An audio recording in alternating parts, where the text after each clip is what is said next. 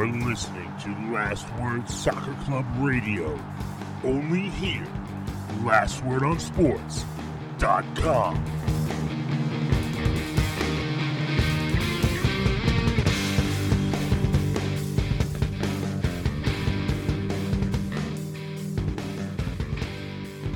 What's up, Internet? Welcome to another episode of Last Word Soccer Club Radio.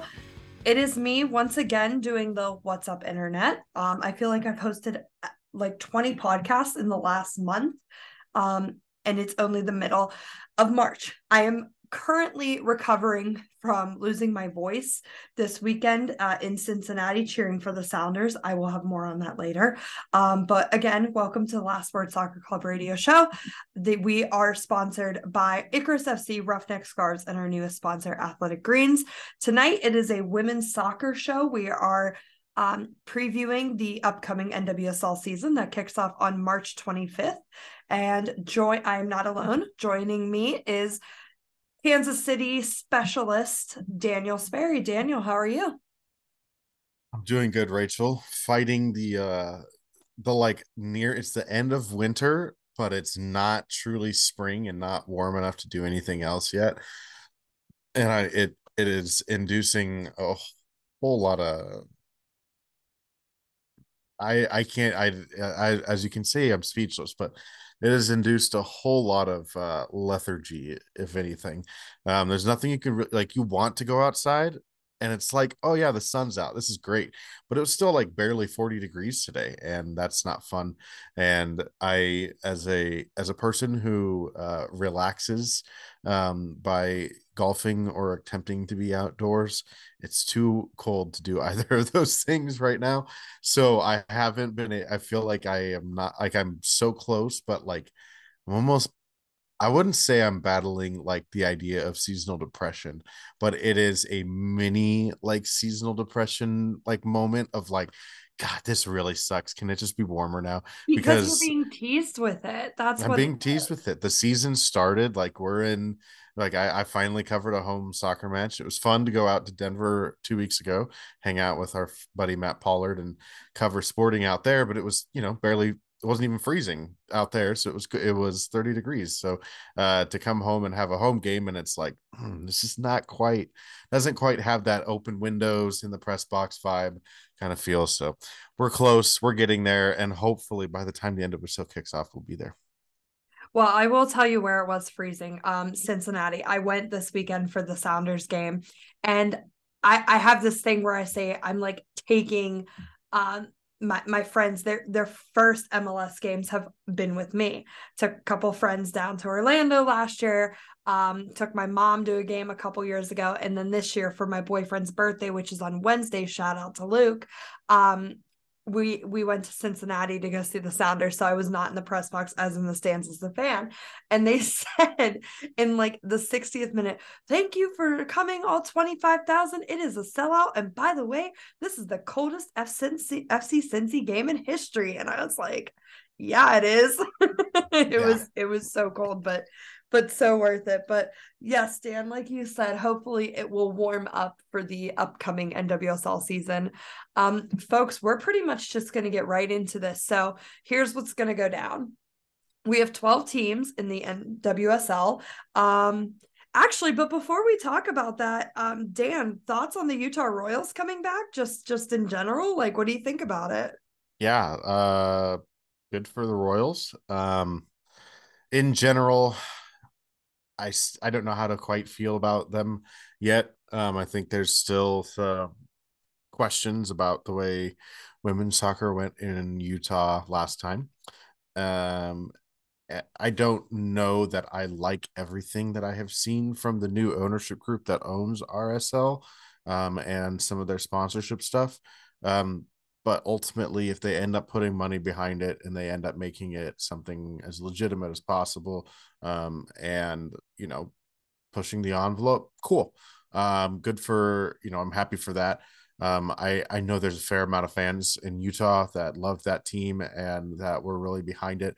I always think it's good for those fan bases and you know they should feel excited. I had my team ripped away from me growing up. The San Jose Earthquakes became the Houston Dynamo. Uh, so I was very happy to have the team that came back. The problem is, is that the team that came back was uh, a, a mess of an ownership. Um, I think this is kind of the opposite uh, for them. So hopefully it leads to a brighter and better future for the Royals and for uh, the NWSL, especially in Utah. So yeah, I totally agree. And one thing that I was I was actually talking with some equalizer friends about this um, today. I'm excited for Utah to actually be an expansion team because the last time, of course, FC Kansas City folded, as you know very well, Dan, and then they pretty much got a bulk of those players coming to Utah. Um, and then, of course, when Utah folded, they went right back to Kansas City and, and joined the current. Um, so Exp- I love expansion drafts. I don't know why. I just think they're so much fun and the possibilities are endless. Um, but yeah, I think I think it's going to be good to see the the return of the Royals. I cannot say I love the updated crest though. Um, I miss I miss the old one. This one just looks I don't know, I don't know, but I'm fine with it. I'm fine with it. I think it's. I just I really liked like the bar from Utah from last time was so high because those gold jerseys were incredible. Um, the blue ones with the mountains on them were really good. Mm-hmm. Um, and I, I had a Utah scarf and and it's one of my favorite scarves. I just really love that logo. Um, but maybe I'm also still just underwhelmed by the fact that they turned the rain logo into a lion eating a potato chip. Um because that's what it is. Gotta have gotta have them tater chips. but yeah, I'd like we we xed out the first segment and then I was like, oh wait, Utah just got announced. Yeah, we should probably talk about that. Um, yeah, yeah. but Utah is not coming into the NWSL until 2024. Um, this year there are 12 teams again for the second year in a row. Um, Angel City and San Diego are no longer expansion sides. That tag has been removed. They are in their sophomore season. Um, so there are six teams, and Dan and I are going to talk about uh, or I'm sorry, six teams each for both of us um, for 12 in total. Um, we're just going to talk about some players maybe that have been acquired this off season, um, so, some of their draft picks, maybe some players they've lost, um, and just what we think about the team um, going into the 2023 season. Um, so I'm going to get us started off and talk about Angel City FC. Um, Angel City FC and I have a very interesting relationship because I really, really, really want to love them. Um, but I really feel like they were, and dare I say, they are uh, more of a brand than they are a soccer team. Um, and to be quite honest with you, I don't think they did um, a lot this off season to really change my mind about that. Their most notable um, move was probably bringing in Merritt Mathias from North Carolina. She is a good defender, but she's also an aging defender. She's not as young as she used to be. Paige Nielsen got re signed to a two year deal um, to help bolster that defense again. She had a couple injury problems um, last year. So Angel City certainly hoping they could get a full season out of her. Um, but I do like the pickup of Katie Johnson. I've always been a big Katie Johnson fan. Um, uh, being the uh, Mexican international, uh, one of the first Mexican American internationals to play for the Mexican women's national team. Um, I think she is a really good depth piece uh, for them, although I can't see too many players of theirs going um, away to Australia and New Zealand uh, this summer for the FIFA Women's World Cup. Um, I one question mark I have for Angel City is the Allison Swaby situation. She went on loan to PSG, um, I think in January, and she really hasn't been getting playing time. So I'm wondering, um, of course, Swaby is with the Jamaican women's national team. They are going uh, to the World Cup.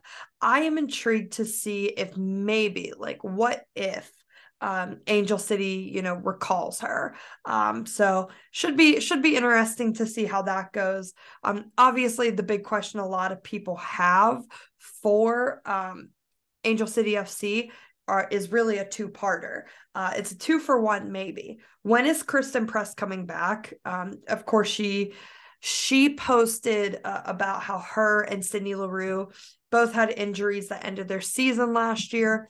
Um, and they didn't really get properly fixed the right way. Um, I think Press said she just had surgery number three.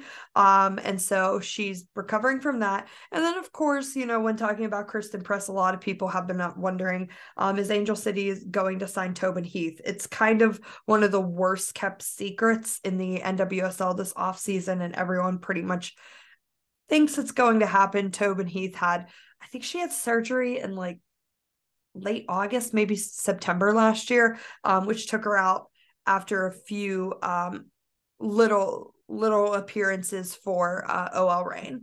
Um, but is she going to sign with Angel City? I don't know. Is Christen Press going to come back this year? I don't know. Um, but I think most people can rule her out for the World Cup because to be honest with you, if you're not playing, you shouldn't be in the World Cup. But that's a whole different beast and I'm not going to get on there.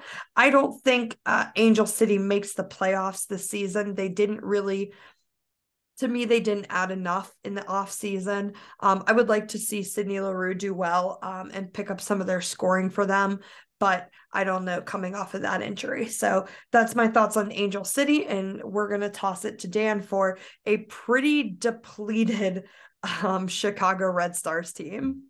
Yeah, so just after after barely just uh, missing out on the postseason, um, I think we saw the fallout of a lot of the the things that we saw in the report. Um, out goes uh, Vanessa DiBernardo and uh, and Morgan Gautreau. Out uh, went um, goodness, uh, you know, you just mentioned coming over to Angel City. Um, please, the name is escaping me. Danielle Colaprico. Yeah, Daniel Colaprico. Um, you know, I think there there's some large losses on that team. I, as I was go as I'm looking over the roster and you know what they've added, um, I you still have Alyssa Naeher in there. Um, Tierna Davidson hopefully should be back uh, and healthy for this season, at least ready to contribute. Um, that was a significant loss for them along the back line at the end of at the early part of last season. Um, Bianca St. George also is a uh, experienced defender as well as um, Tatum Milazzo. Um, so Amanda Kowalski as well. I swear every single time I see like Chicago score on a corner, it's Amanda Kowalski getting her head on a on it. She's a great set piece um, addition there. Um, you know, one addition that this team made that I, I really do like is Julia Bianchi. Um, the pickup of her in the midfield, um, a very a, a technical midfielder um, you get the technical play, you get a little bit of the bite. Um, a very good midfielder on her way over to the NWSL from Brazil. So um, a solid move there. And then, of course, you've got Cari Roccaro um, joining in. And then, of course, you like obviously you cannot talk about this team without talking about Mallory Swanson, who is the most informed uh, women's national team player in the world at the moment. Um, you know, that last year she made that team tick. Um, she was one of my votes for MVP. I think I figured that she wouldn't end up winning MVP. However, to me, I don't think that that Chicago Red Stars team is sniffing the postseason without her.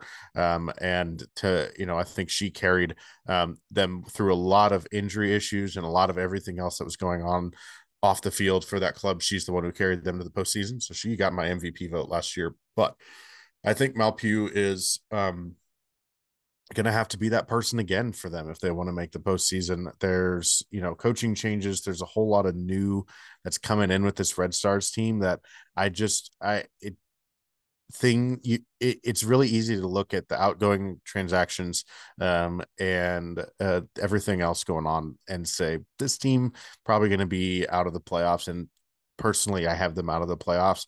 But I do think that if there's any team uh, that you know people are probably going to look at and kind of think, okay, they're going to be towards the bottom. I think this might be the team that at least has something in it that can push them up towards at least the maybe the playoff line if things go really well for them. And of course, you can make additions throughout the offs throughout the middle of the season. You can make a trade or something.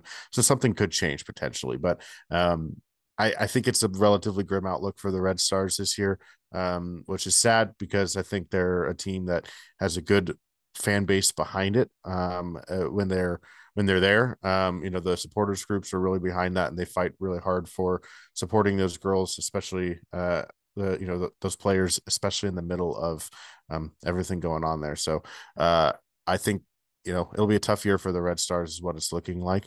Um, but you know, I think if anything, Mallory Swanson uh, can prove a lot of doubters wrong, continue to prove a lot of doubters wrong, and uh, work some of that magic um, up in the Windy City. Good stuff, Dan. Um, we are going to move down south now to the Houston Dash. Houston Dash um, is is basically the new home of any Liga MX player that wants to play in in the NWSL. Um, aside from Uchenna Kanu, who's signed with Racing Louisville, and we'll talk about that later. Um, but Houston Dash, um, they signed do, they signed Diana or Ordonez to a three-year deal after she was traded um, at the NWSL draft. I was there, um, and I actually ran up to Sean Nahas uh, and talked to him about, you know, what was, you know, the idea going on to that. And he said, uh, quote, so at the end of the day, we needed to make a decision and we wanted to make sure we took care of her for the efforts and the work that she put in for our club. It wasn't something we came into the off season thinking that we would do. It just happened over the last couple weeks and we wanted to make sure we honored it, end quote. Um, Diana Ordonez wanted to be closer to her family. The Houston Dash uh, is much closer to her family. I think they live in like southern Texas um, or something like that. But um, it was it was in the works for quite some time, and that's a huge huge pickup for um, uh, for Houston. They now have that connection between Ordonez and um, uh, Maria Sanchez, uh, who came from Tigres last season uh, after after she was loaned.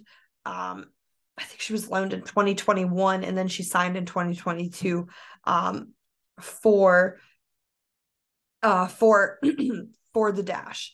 Um, they have a new coach in Sam Laity. He used to be the assistant coach um, for OL Reign. He was, you know, the partner in crime of um, Laura Harvey for a number of years.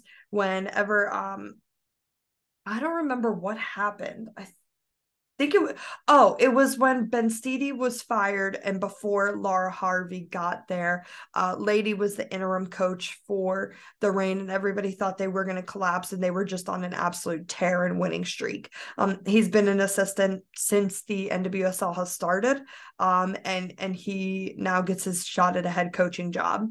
Um he had success at OL Reign so wonder if he's going to bring that to um, Houston. Um, there are two players this offseason that one was re-signed to a pretty nice deal and one was um, signed on from uh, Liga MX Femenil. So the first is Ryan Garris, and she's really one of the new faces of the franchise for Houston. She was a rookie last year. She's coming into her sophomore season. Um, she got a couple votes for uh, rookie of the year, but that was just such a tough class last year, and that also included Diana uh, Ordonez and uh, the likes of like Elyse Bennett. Um, so Ryan Garris, she signed on through 2025, so they have her locked down. Um, and honestly, she's kind of that Rachel Daly replacement for Houston. Um, and then another player um, to highlight is she came from Rayadas, uh, CF CF Monterrey, Barbara Olivieri. She is actually a Venezuelan international, um, and she joined Houston. Um, she formerly played at Texas A&M for two years before deciding to go pro um, in Liga MX, and she was the SEC Freshman of the Year in 2020. Um, so a couple couple accolades to her name in her freshman season, um, and also in her sophomore season as well before deciding to go pro. I think Houston is going to look really good this year. And Houston also gets the added benefit of the fact that yes, they will be missing their Canadian internationals during the World Cup, but they will not be missing their Mexican internationals because, as a single tear rolls down my cheek, Mexico did not qualify for the World Cup. So, um, and Venezuela, I don't believe are in the World Cup as well. Um, so they keep Olivieri, they keep Maria Sanchez, and they keep um, Diana Ordonez as well. So, uh, when a lot of players are going to be there, I, and I think there is like a weekend or two of games during the World Cup. Um, so while a lot of players are gone, that could be some some valuable time valuable time um, for those veteran players to just go run over some rookies. Um, but I think Houston's going to look really really good this year, um, and I'm excited to see how they do. This is your expertise now, Dan. The just sandwiched in between um, Chicago yeah. and Houston are the Kansas City Current, who went on an absolute signing tear uh, this this this off season. Yeah, the Kansas City Current have been uh, incredibly active. Um, first, they signed Morgan Gautreau and Vanessa DiBernardo uh, in free agency. Um, in addition, they added Mimmi Larsson um, from overseas, striker from Sweden. Um, scored a goal, a couple goals for them in preseason now. Um, uh, of the few goals that the current have scored in their three preseason matches. Um, and then, uh, you know, there's rumors of Melchie Dumornay and that the current were um, heavily involved in the uh, recruitment of her and trying to get her to come over. Um, ultimately, uh, were beat out by a very significant financial offer from, uh, I believe, OL Reign, not OL Reign, Olympic Lyon, uh, in uh, in league in the women's league. I don't know. Is there a better? Uh, is there like an actual league like name for the French league? I thought it was French just the, the, League One. Okay, we'll go with the women's league on League One fem- um, feminine or however yes, they say it in yes, yes, League One feminine. Uh, that's fine. Um, so then, uh, as uh, Arsenal fans were, um, our women's Arsenal fans were dreaming about Debinha and Orlando Pride fans were dreaming about Debinha. I sent a text message, uh, darn, you missed out on Dumornay to a staffer for uh, the Kansas City Current. And the response, I said, missed out on Dumornay. I guess you're just going to have to go sign Debinha. Um, I did not know anything at the time, but of course, somehow I had sent them the text message uh, within uh, hours of them finalizing the deal to sign Debinha. Um, so they did sign Debinha um, and added Debinha. I got a call, I think 48 hours later of like, hey, so you know that text you sent? Um, it's like, wow, okay. Um, so this is fun.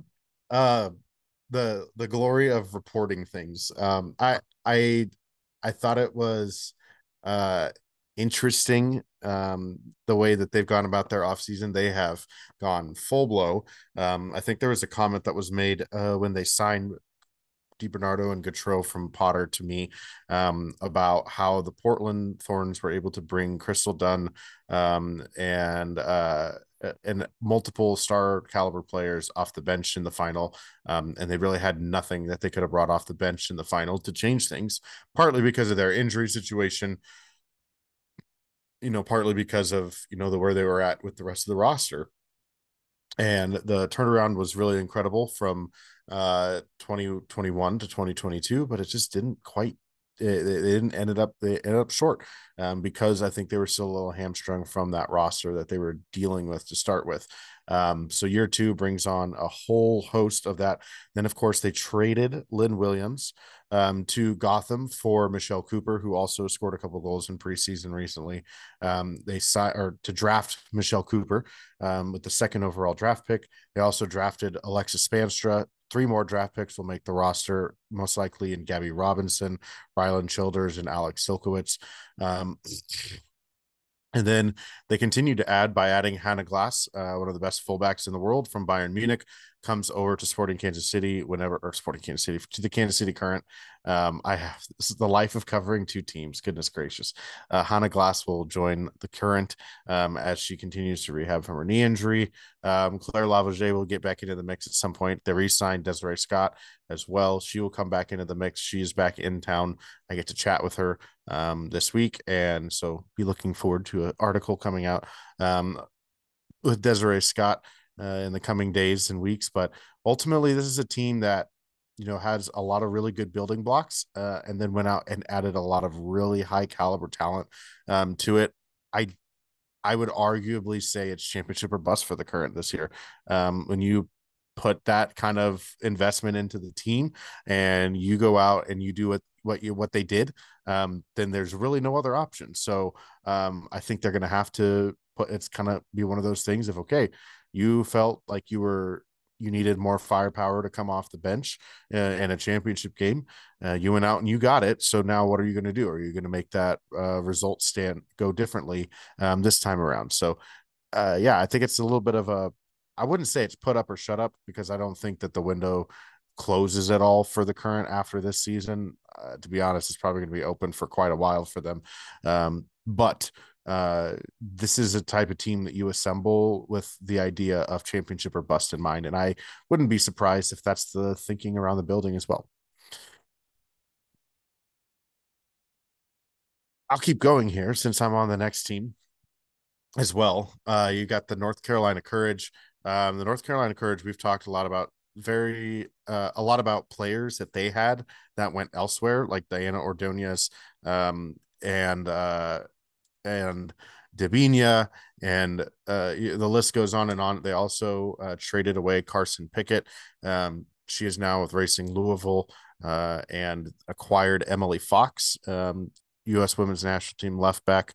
Um, Emily Fox is a fantastic left back. I I think it's a it's a good move, but you had Carson Pickett.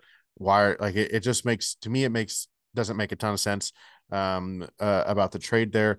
But in general, you lose um, some significant players uh, on the back line, or sorry, you lose some significant players uh, across all three lines here. Um, you know, they'll be returning Denise O'Sullivan, uh, Brianna Pinto, and as well as uh, Meredith Speck. Um, uh, in the midfield, uh, obviously, they like I said, they added um, they added uh, Emily Fox um, to go with. You've got Kiki Pickett back there, uh, as well as Estelle Johnson and Kaleigh Kurtz and Malaya Berkeley. Um, that a lot of the players are kind of in there, but I, I, I have a hard time seeing where the goals are going to come from. Um, they have Tyler Lussi uh, came over from Angel City, I believe, and you know, I, I, I, like I said, they've got some decent pieces, I think, in the midfield and the back line, um, but it's going to be very opposite of the team that we saw for the Courage last year, which was try and score more goals than you can get scored that than are scored upon you. Um, and I, I don't know where the goals are going to come from for this team, and so I think you know you have to score goals to win games. That's going to be a concern for the Courage in 2022, 2023. Um, some nice additions there, but boy, do they really need to get working um, here. Obviously, you have Kerolin. Kerolin is an incredibly dynamic player up top with them.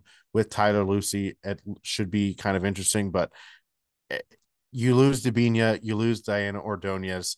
That's a really significant gut punch, no matter who you add back to that off back to that attack. So um, lots of questions for Sean's team there in North Carolina uh, and what's get what they're going to end up being this year. Um, feels very similar to the Chicago Red Stars in that aspect of you know you have some nice pickups you still have some nice pieces on the roster but what you lost is pretty significant and you haven't really quite replaced it so um hopefully for them for their sake it's not as much of a down year but um who knows what's coming in 2023. I guess I'll throw it to you, Rachel. Uh, tell us about OL Reign. Yeah, we're going to go a little bit out of alphabetical order here so Dan can relax his voice. Had me on three teams in a row, and I said, I'm switching this. Yeah, it was like, I, I thought about it too, and I was like, uh, you know, let's break the rules a little bit. Why not? Um, OL Reign, um, I wish people could see video because, you know, Matt usually wears his um kits for the podcast. Well, it's cold and I'm wearing a hoodie, but I am wearing my OL Reign hoodie. So, um, very comfy, by the way.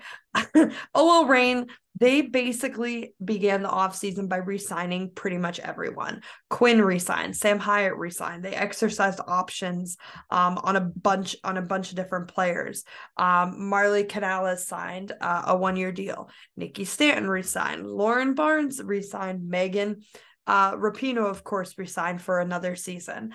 A lot, a lot, a lot of resigning, but there were some new acquisitions as well. Dan, you touched on it earlier how Elyse Bennett is now the newest member of OL Reign after being traded from um, the current and then um, they picked up brazilian Luany and signed her through the 2025 season and i really like this young kid she's 20 year old brazilian um, she spent some time in serie a one um, with Gr- Gremio. I hope I said that right. Um, but she is she's a good young talent. She absolutely um destroyed in I think it was the the U20 Women's World Cup um, that was held in Costa Rica last year. Um, and she, you know, she is very much deserving of of a big contract and making it into um, the NWSL after after such such a good consistent um, performance in that tournament so i'm excited to see um, brazilians are coming in waves dan uh, and she's she's coming to she's coming to uh, ol reign there was another um, there was another acquisition made um, this off season too that I'm not 100% sold on. Um, and to be quite honest with you, I haven't been sold on Emily Sonnett um, since her days in Portland. I thought she was weak in Washington, had a lot of injury problems. She is kind of turning into the new Kelly O'Hara, where she is basically breadsticks um, and getting hurt all of the time and still getting called onto rosters, which has never made sense to me. But uh, OL Reign acquired Emily Sonnett um, from the Washington Spirit, they got uh, Washington in return got the 32nd overall pick in the 2023 draft. Um, and they are getting OL Reign's natural first round pick in next year's 2024 draft. Um, so two draft picks for Emily Sonnett. I think the natural first rounder. I think it's a little high for Emily Sonnett, but alas, she still has that national team um, name slapped on her. Um, Laura Harvey, of course, is the coach of this team. Um, again, resigned a lot of her players, a lot of players that she's very familiar with. Um, but I just want to know will, will OL Reign be considered too old? Um, they had a massive, massive turnaround last year, and they they went from being kind of like they started off slow at the bottom, then they got to the middle of the pack, and then all of a sudden they were Shield contenders and won the NWSL Shield. So I think it OL Reign has on their wish list that they, probably want a little bit more consistency um, in 2023, but will they be too old? Um, is the big question there. Um, so Dan, before I throw it to you for Gotham FC, um, just want to tell our lovely listeners about one of our new sponsors. Um, we'd like to give a shout out to our sponsor at Athletic Greens. Their signature AG signature AG1 is perfect for daily nutrients and gut health support. AG1 solves two of the most important health needs: the nutrients your body needs each day and the foundation of long-term gut health. Together, they feel they feel whole body health, impacting everything from sleep, digestion, energy, mood, immunity to the health of your hair, skin, and nails. Simply follow the link in our show description and get started today with Athletic Greens. Um, so thank you again to Athletic Greens for sponsoring our podcast. Um, and we will hear about our other two sponsors, Roughneck Scarves and Icarus FC, um, later at the end of the show. Um, so Dan, Gotham, they got uh, Lynn Williams this offseason among many, many moves. Are they actually going to be a contender this year? Yeah, I actually think they are. Um, I for a team that lost, uh, did not win, maybe not lost, but did not win as many in a row as they did last season. I think was almost a fluke. I mean, it's at some point it's just um, insanely bad luck in some of their performances. I don't I don't think they were a great team. I don't think, even think they were a playoff team. I but they sure as heck were not that bad um, of a team, at least by eye test. Um, I thought they had some good pieces, still have some good pieces. Um, you know, I think one of the biggest things for me is uh, going to be the addition of uh, Kristen Edmonds and Kelly O'Hara. Um, Kelly O'Hara and Kristen Edmonds are both experienced, heady defenders um, in a very young back line. Um, Mandy Freeman and Imani Dorsey, Ellie Jean, uh, Nealy Martin. Um, uh, Nealy Martin comes over from uh, Louisville, but um, you know those Jean Freeman and Dorsey are both are all three of those are uh, ex- players who have already been on this team, um, and we kind of saw what the results were going to be with them back there. Um, but I, am telling you, uh, I mean, Abby, uh, sorry, goodness gracious, I should probably scroll up a little bit more and remember the rest of the roster. But Ali Krieger um, and Bruninha still within that back line as well. I just think adding the experience of players like Edmonds, um, like O'Hara, um, Edmonds was ha, has been an ultimate professional. She is a Swiss Army knife. She is one of my favorites, and uh, uh, of what I would call like the mentality giants. Like she is so good at mentally preparing herself for the roles that she's in. And I think she um, can pass on a lot of experience and a lot of wisdom to some of these other players and the fact that she's actually a really darn good defender still um, and would be a really good addition to that team. Um, in the midfield, of course, you've got McCall Zerboni, Taryn Torres, um, and uh, Kristie Mewis. All three of them provide a, a, pretty good bite there. In the midfield, there's Allie Long as well um, in the mix. Uh, but the addition for me, you know, have Victoria Pickett in there as well as a very good box to box, crafty dribbler, um, I, I, think for her the question is the final product at times but um, in terms of helping the team get from defensive third to the attacking third she's uh, an incredible asset in that uh, in that in that space and in that type of player. Um, Yazmeen Ryan was a fantastic pickup for them. I thought Yazmeen Ryan was incredibly good in the um, in the NWSL final. Uh, she played a heck of a game for Portland. Um, overall, you know, you have that kind of you add players like they have um, over the last few, you know, towards the end of last season into this year, um, adding uh, Lynn Williams to uh, a front line of Midge Purse and uh, Ifeoma Onumonu. Um, you know, I think there's a lot of there's a lot of speed, a lot of pace in there. There's still some roster spots too that haven't been completely nailed down with them. Um, you've got a new coach in Juan Carlos Amoros who came over from Houston Dash uh, previously, I believe, of Tigres in uh, Liga M- in the Liga MX Femenil. Um, so I, you know, I think the right moves have been made to turn this team around. Um, the only the, the question that happens or the, the hard thing that happens sometimes is when you change so much the the amount of time it takes for it to gel and get all on one page can sometimes hinder the top ceiling of what you can see in that group on paper. Um, because it does take time. Um, and I think this is a concern with Gotham. I think this might be a little bit of a concern with the current um, and trying to figure out how to get everybody on the field and get the best group of players out on the field at the same time to mesh and get results. Ultimately, the results are the name of the game.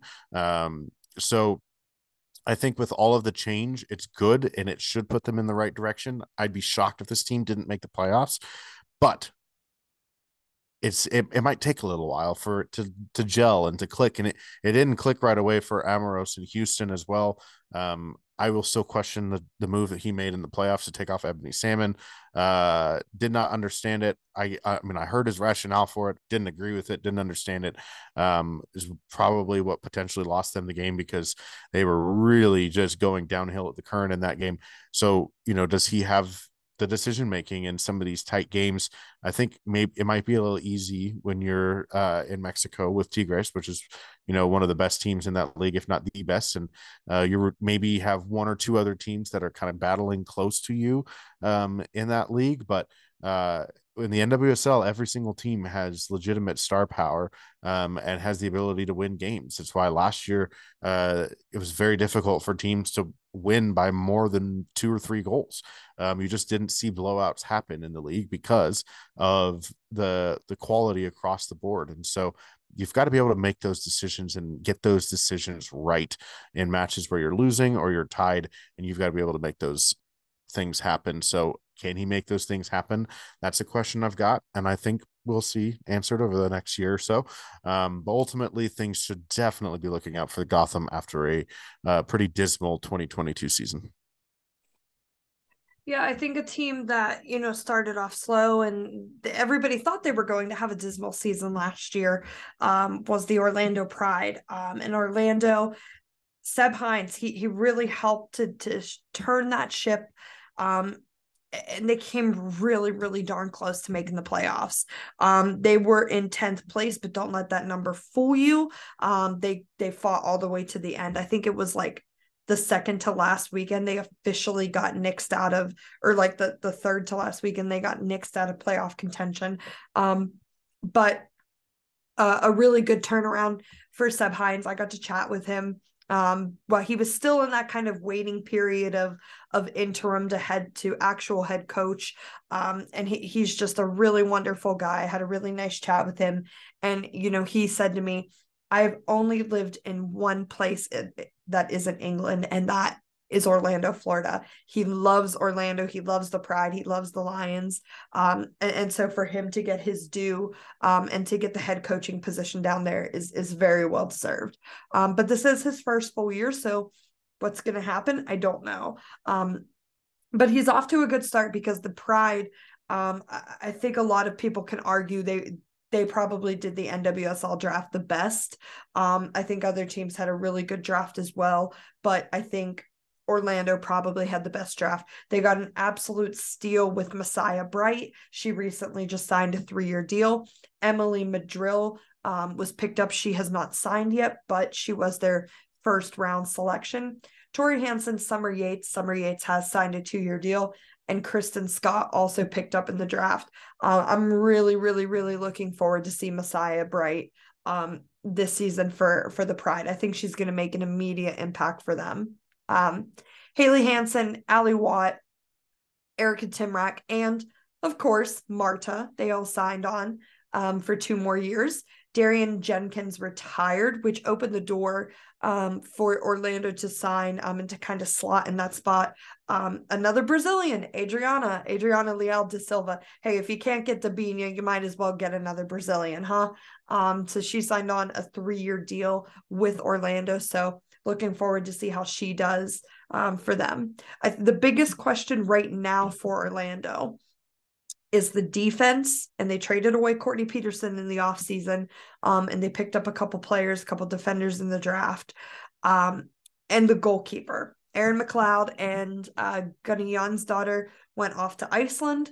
Um, and so now they're looking for who's goalkeeper number one. Um, Anna Moorhouse is pretty much the the likely of the the other goalkeepers. Um, she used to play for Arsenal, West Ham, and Bordeaux in France. Um, I think I saw she started her senior career with Everton as well. Um, she seems to be the top contender for the number one goalkeeper spot. But there is Carly Nelson breathing down her neck too. Um, she got a little bit of time last year. She um, had some time. Excuse me. She had some time with OL Reign and I believe Kansas City as well too. Um, so Orlando going to be solidifying who that goalkeeper number one is.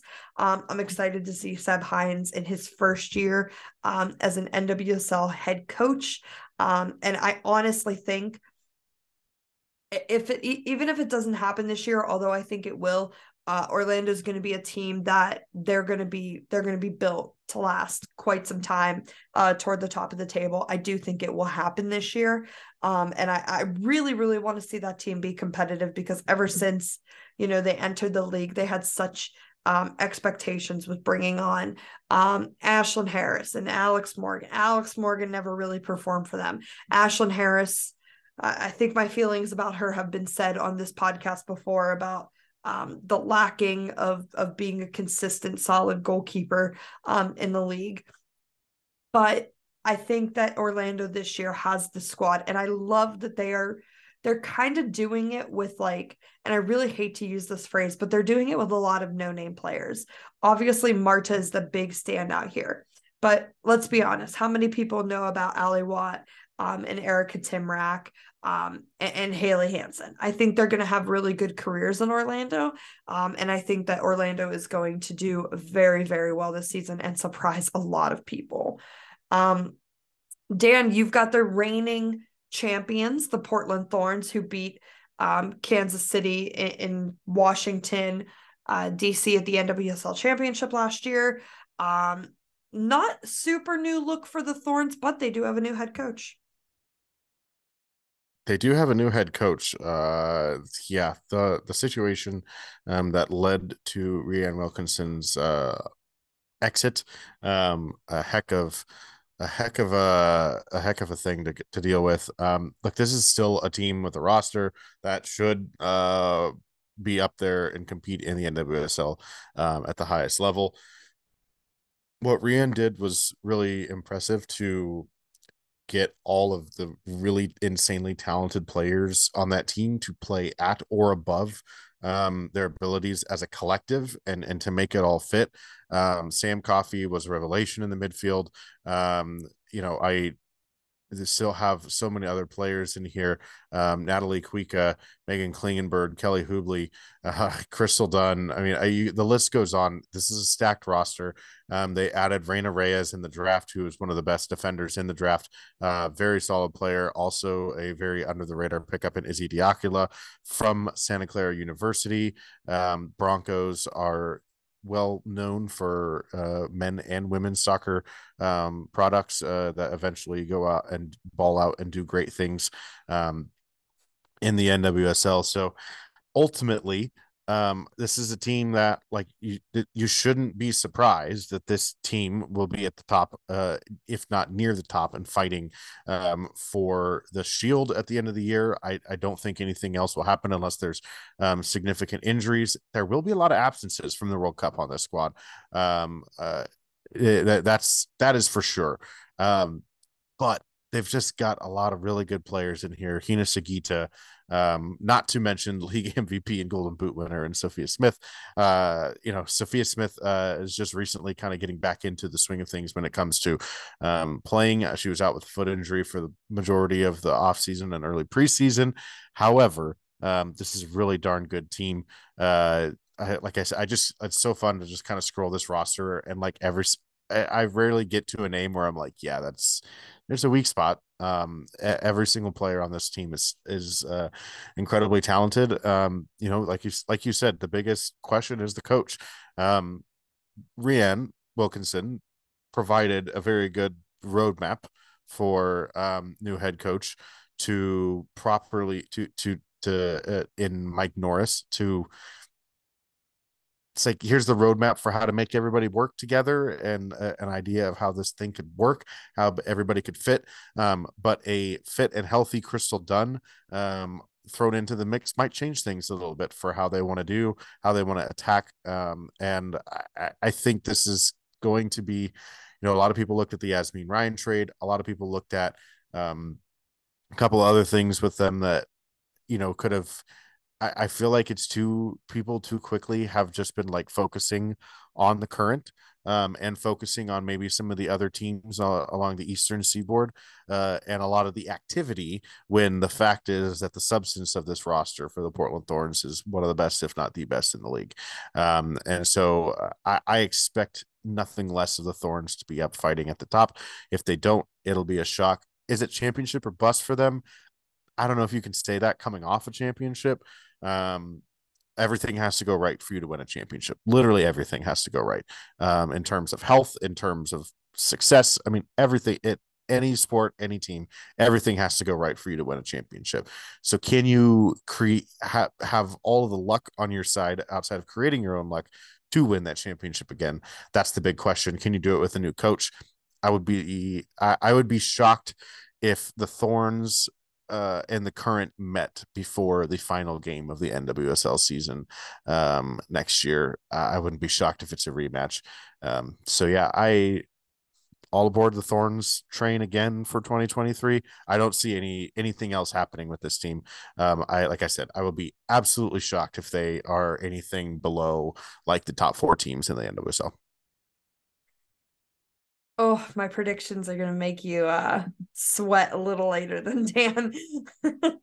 um, I'm going to talk about racing Louisville and listen, if you it's appropriate. It's March Madness season. And if you know anything about me in March Madness, it's number one, I pick Kentucky every single year and they let me down every single year. Um, I know, I know, I know, but go Wildcats. Um, and of course, I love me a good upset.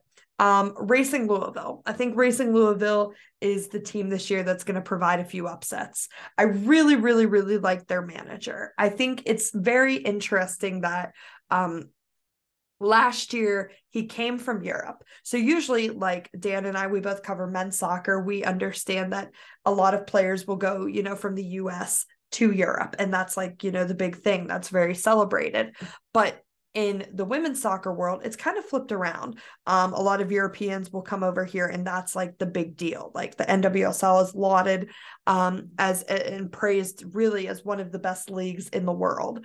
Um, so, if not the best league in the world. So, Racing Louisville, man, they picked up some players. Um, Dan talked about a little earlier. Carson Pickett got um, brought into the fold. She signed a three year deal today with Racing. Equalizer Soccer broke the news this morning. Um, Jess McDonald was on loan uh, to in, in Australia. I think she was with uh, I think she was with Canberra, but I could be I could be very wrong about that.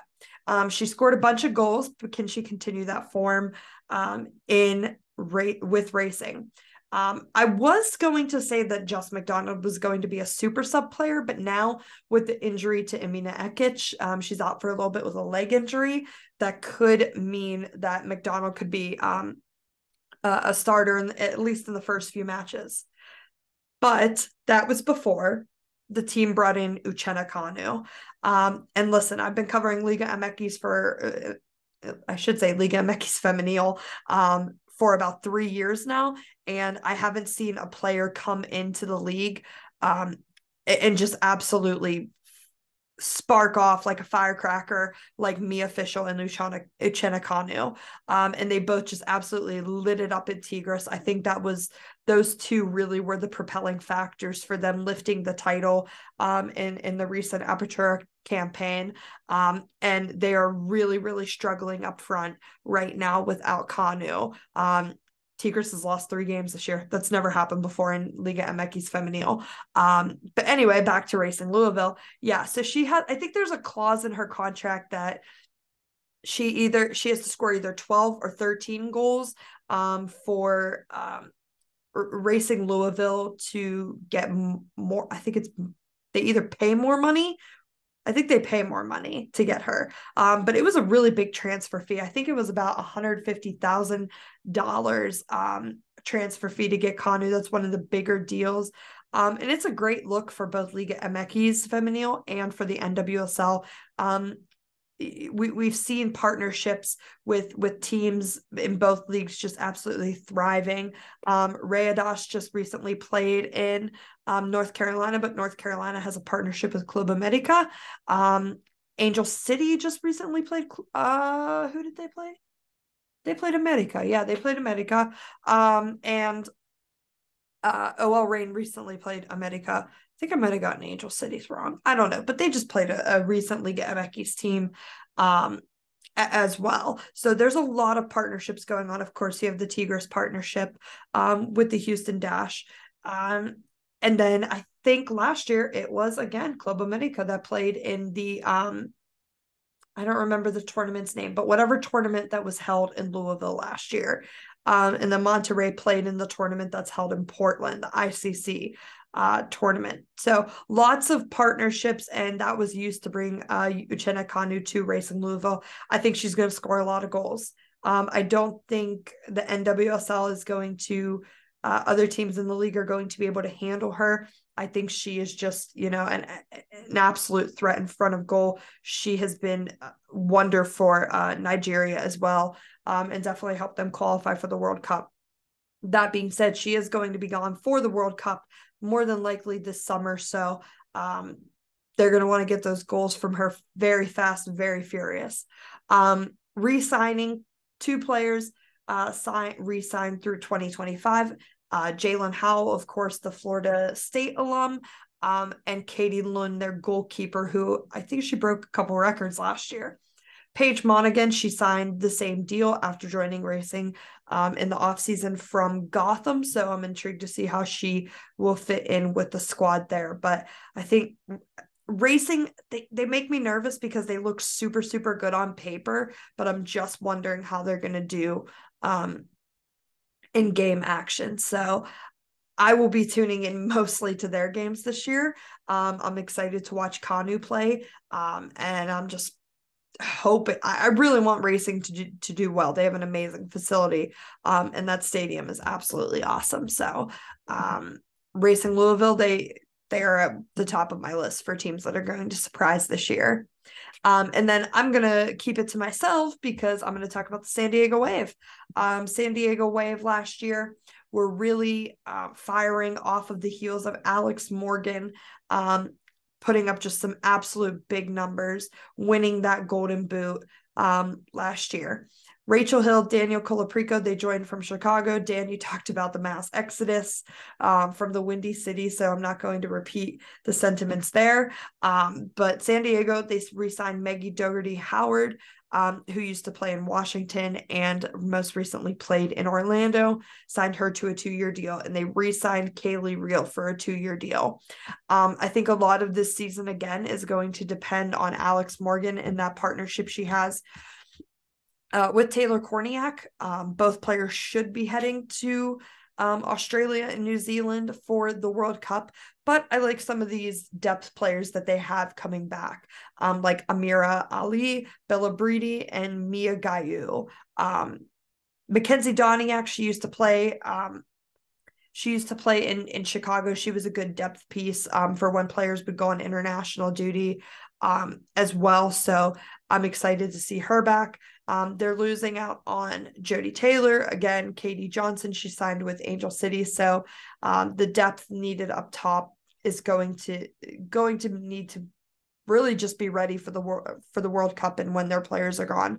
Um, Madison Pogarch resigned um, on a one year deal, and uh, they recently just uh, resigned a local player, Sierra uh, I think this is Igne Igne um, with a mutual option for for 2024. So a lot of young players in San Diego, but Casey Stoney showed um, how she is just absolutely uh, a, a unit on the sideline, just one of the best coaches. I voted for Matt Potter last year for coach of the year, but if I could have had two votes for for a number one choice, my other cho- um, choice would have been um, Casey Stoney. Just what she has done with uh, San Diego is is pretty amazing. And of course, they have Naomi Girma, and she's just you know a boss on defense.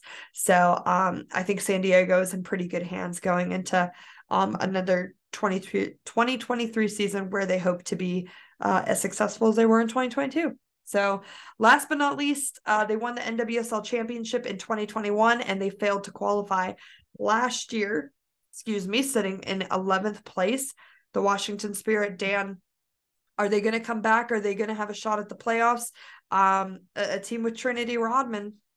It's a team with Trinity Rodman, but I don't know that they've done enough to get themselves uh, back out of the bottom of the NWSL. Um, maybe a couple of teams might have put themselves below them.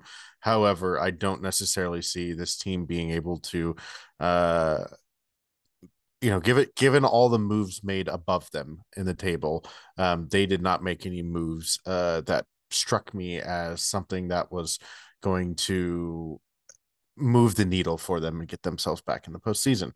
Um, you've got Trinity Rodman, of course, a fantastic player, one of the best attackers in the league. She will be, you know, a significant outlet and then probably the main outlet for them. Ashley Hatch as well, a decent forward in the midfield. You've got Ashley Sanchez, um, and Andy Sullivan as well as Jordan Baggett. But I, I, just have some other questions. I, you know, they didn't take a draft pick until the third round, trading down multiple times, uh, opportunity to get some quality young players in there. And I, you know, they ended up taking a lot of draft player picks in the draft. Don't get me wrong.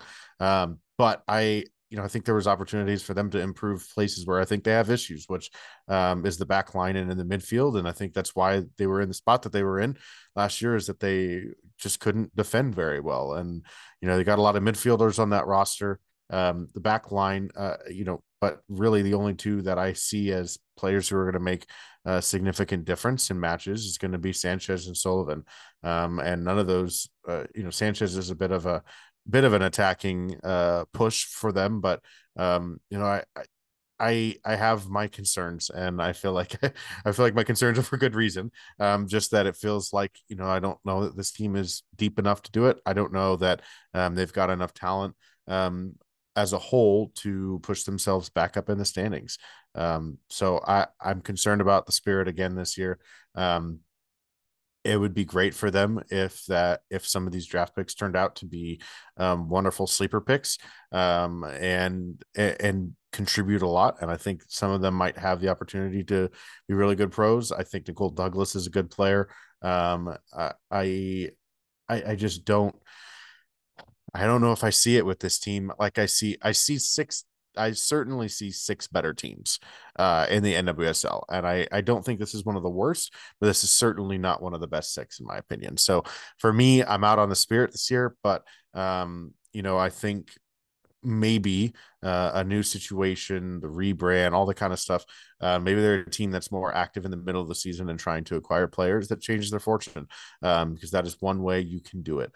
Um, the Kansas City Current showed that by making the end season trade to get Cece Kizer. Um, that flipped their entire, helped really propel them um, after they had already started to kind of turn the page um, on their season. So if if they can make a move like that, maybe come calling to a team like Kansas City that's got a lot of depth or somebody or somewhere else um, and see if they can, you know, exchange some picks or some money, some funny money to get um, some players that are, you know, buried on a roster somewhere else that would impact them.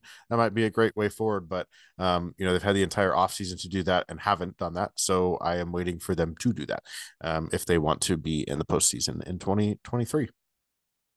Washington recently made news for signing 15 year old Chloe Ricketts to uh, yes. contract. Um, and they have Mark Parsons. He came back uh, to the NWSL um, to coach the Washington Spirit. So that's our team by team preview. But Dan, we have a couple more things to talk about. Um, so I'm going to let you go first. Um, tell us who you have making the playoffs and, and just why you picked these six teams. All right, so we're gonna go from six to one uh, in this because um, that's no fun to say like tease people who's going to be just barely above average. Um so for me uh in sixth uh, i have gotham making it. Like i said i think that um they've got to work some things out and figure out how they're going to make that team work um together. Um new coach new everybody new system new day in new york and new jersey. There's a lot of news going on there but um i think they'll make the postseason. So i have them sixth. In fifth i have angel city um man, Christen Press is is is it for them, and I think um Christen Press if she if she if she's going to play, if she is able to set foot on the field at all this year, um, she'll she'll be able to help lead them to the promised land. Um, but I don't anticipate a ton of that. Um, and so I think I think Angel City is a good team. I think they'll be entertaining. Um, they'll make the playoffs. Um, but sadly for them, I don't think they're going to get to host a playoff game this year. Um, but uh, I do think um, that they'll end up making it. Also, just I mean, Alyssa Thompson is the freaking truth. Um, if you haven't seen the goal that she scored in that preseason friendly uh, against America, that was a boss move from a 18 year old kid um, who is going to be a really really good pro. Um, so will she be will she be what they need for what they will be missing with Christen Press for a lot of the season.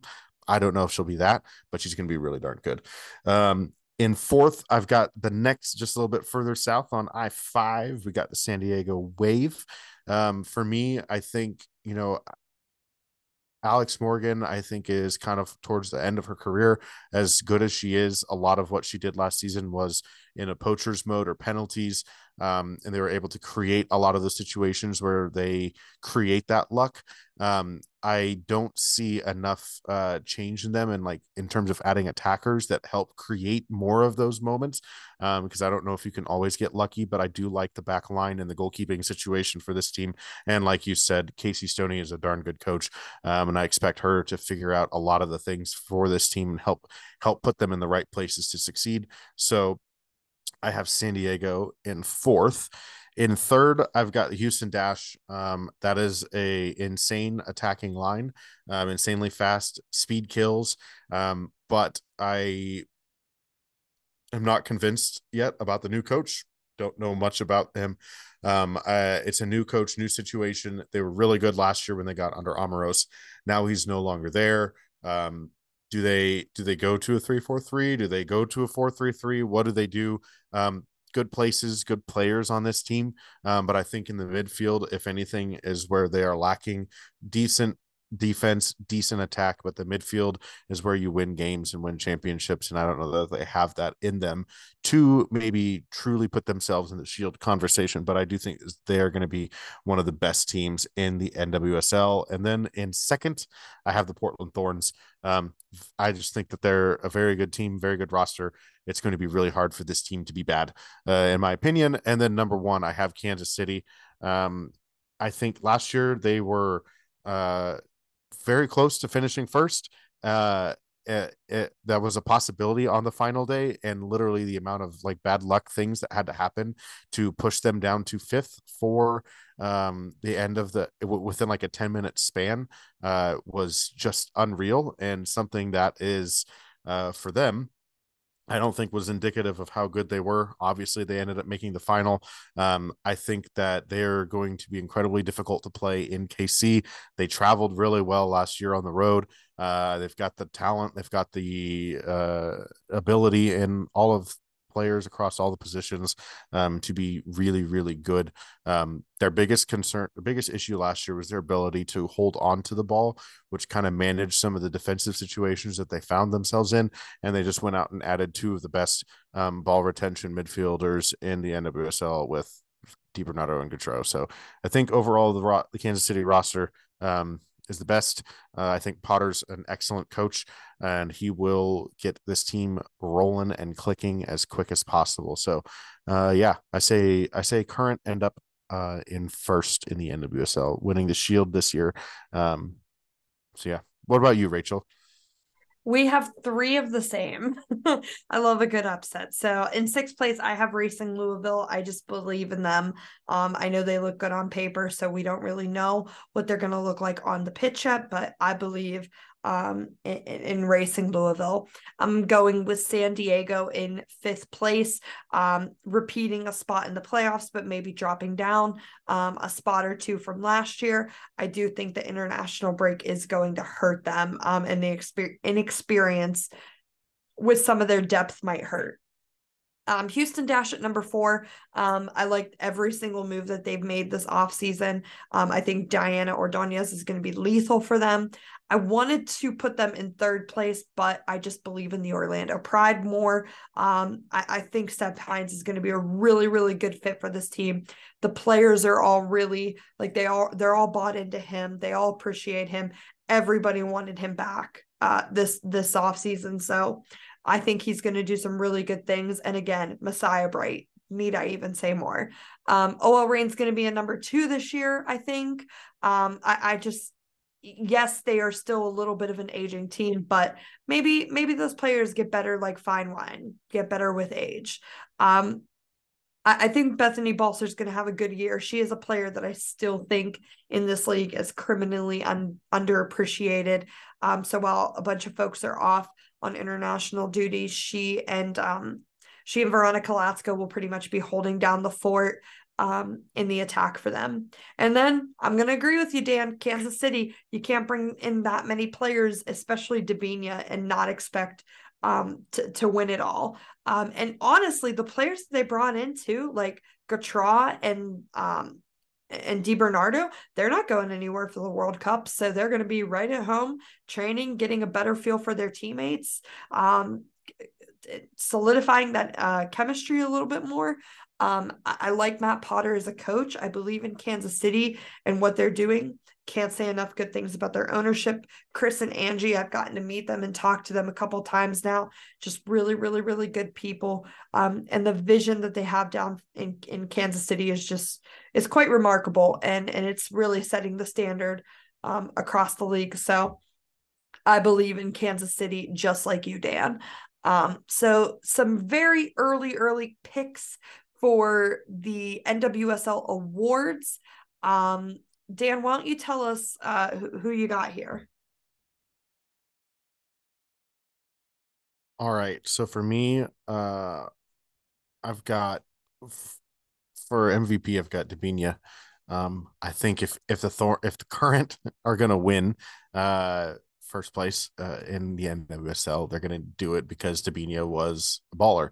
Um, I, I think she's one of the craftiest. I think she's one of the best players in the league. There's a reason why she was so highly sought after. I think she's genuinely MVP caliber, um, MVP quality. So for me, um, you know, obviously, I think that kind of stuff has to be taken into account. Um, I think she'll end up leading the league in goals and assists this year. Um, so much firepower potentially in front of her and the firepower that she has herself. Um, I think she will end up taking the MVP because of that goals plus assist number. Um, and then for me, defender, this is another another little bit of a hometown one. I am not a big fan of like like okay if if Naomi Girma Naomi Girma comes back out and is just head and shoulders the best defender in the league again, great. Um, I tend to be one that's like looking for like the next person to deserve that award. Um, I don't necessarily subscribe to the team that's allowed the least amount of goals and the best defender on that team should win goalkeeper or defender of the year. Um, so for me, I think I think Alex Loera should have been in the conversation for rookie of the year last year. Um, not a lot of people cared to pay attention to what she was doing um, in her role with the current. Um, I think she will be uh, predominantly on the back line for the current. I don't see them really switching away from that three at the back yet. Um, and I think she's going alongside Elizabeth Ball. She's going to be a lights out defender um, there in the middle of the park. She is only going to get better. She continued to get better last season, and I can continue to see it. Um, for me, Kailen Sheridan, uh, goalkeeper, I think she's one of the best in the league, if not close to the best. Um, I I just I, I appreciate the work that she does. Um, the penalty saves, the uh, it's the management of the line in front of her too. She is kind of the complete picture as a goalkeeper. Um, and so I, I will not be shocked if Sheridan um, should deservedly win uh, goalkeeper of the year this year. Um, for rookie, I went with Alyssa Thompson because I think she's going to. Uh, I think she's going to ball out um, and be the uh, best rookie. I think Michelle Cooper is going to be very, very good for the current. I think she's going to score a lot of goals.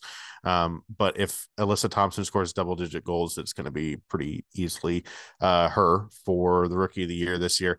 Um, Potter for coach. If you win, if you have the MVP, you have the best defender, you're going to win the shield. You should probably win the coach of the year.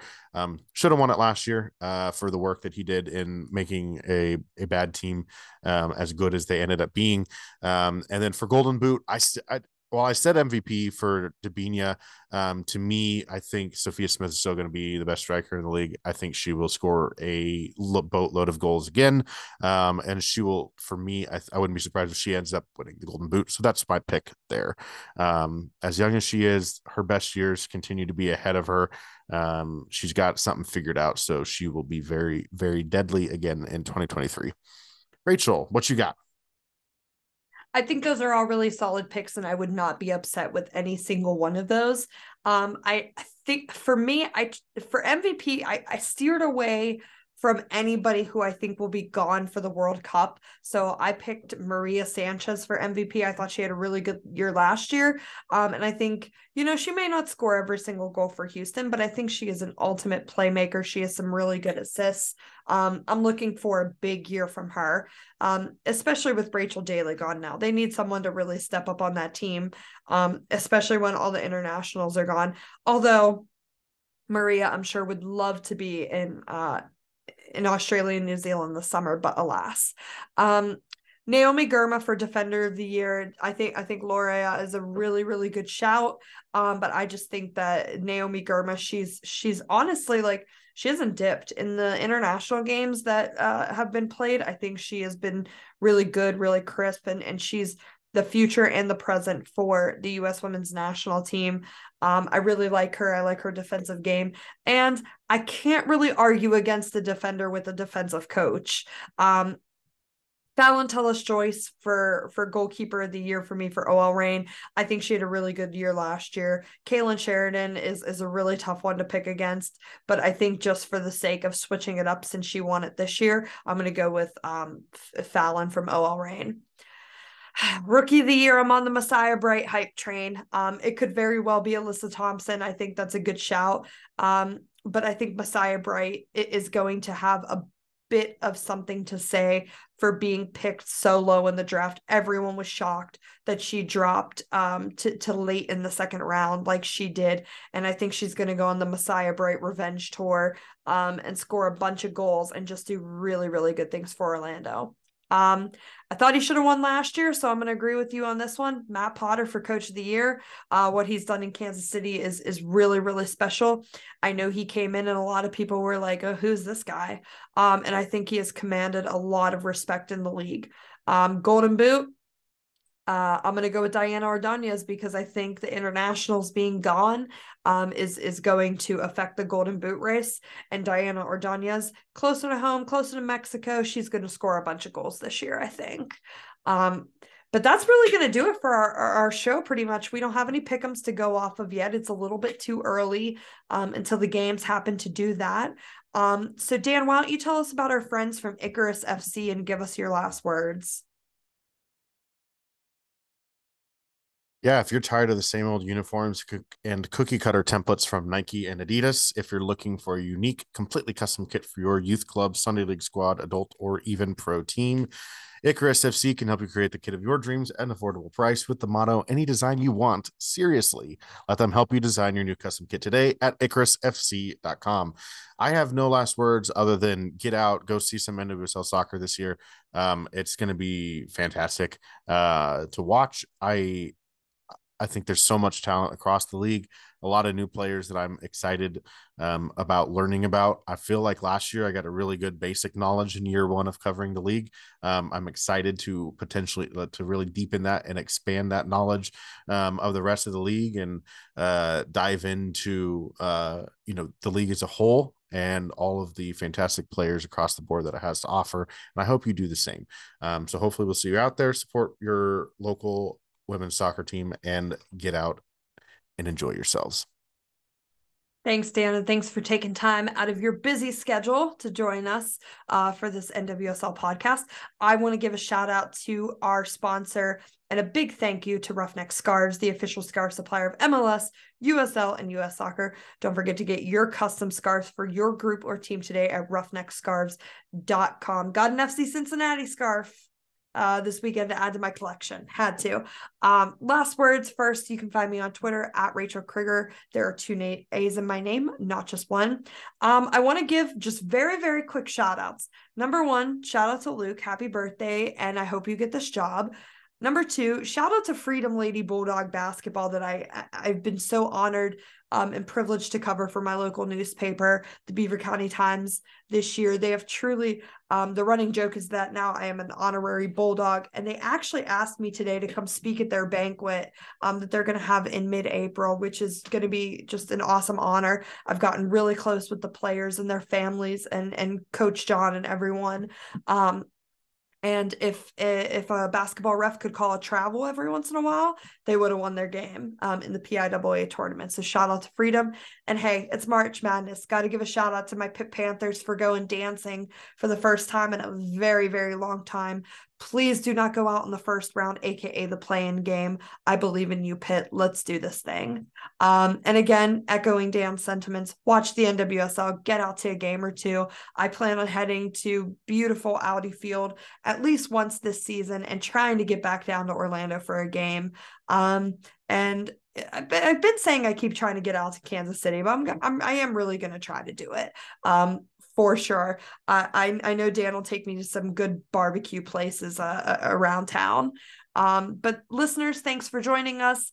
Be sure to listen to this podcast now, um, the day before the season starts, whatever whatever you decide to do. But the NWSL season starts on March 25th, so just be sure to listen um, before that awesome date that we know you're going to have circled on your calendar. Um, Thanks for listening. Thank you again to our sponsors, Athletic Greens, Roughneck Scarves, Icarus FC. Thank you to Last Last Word on Sports. And listeners, we will see you next time. And in our next show, we will be talking about the first round of CONCACAF Champions League.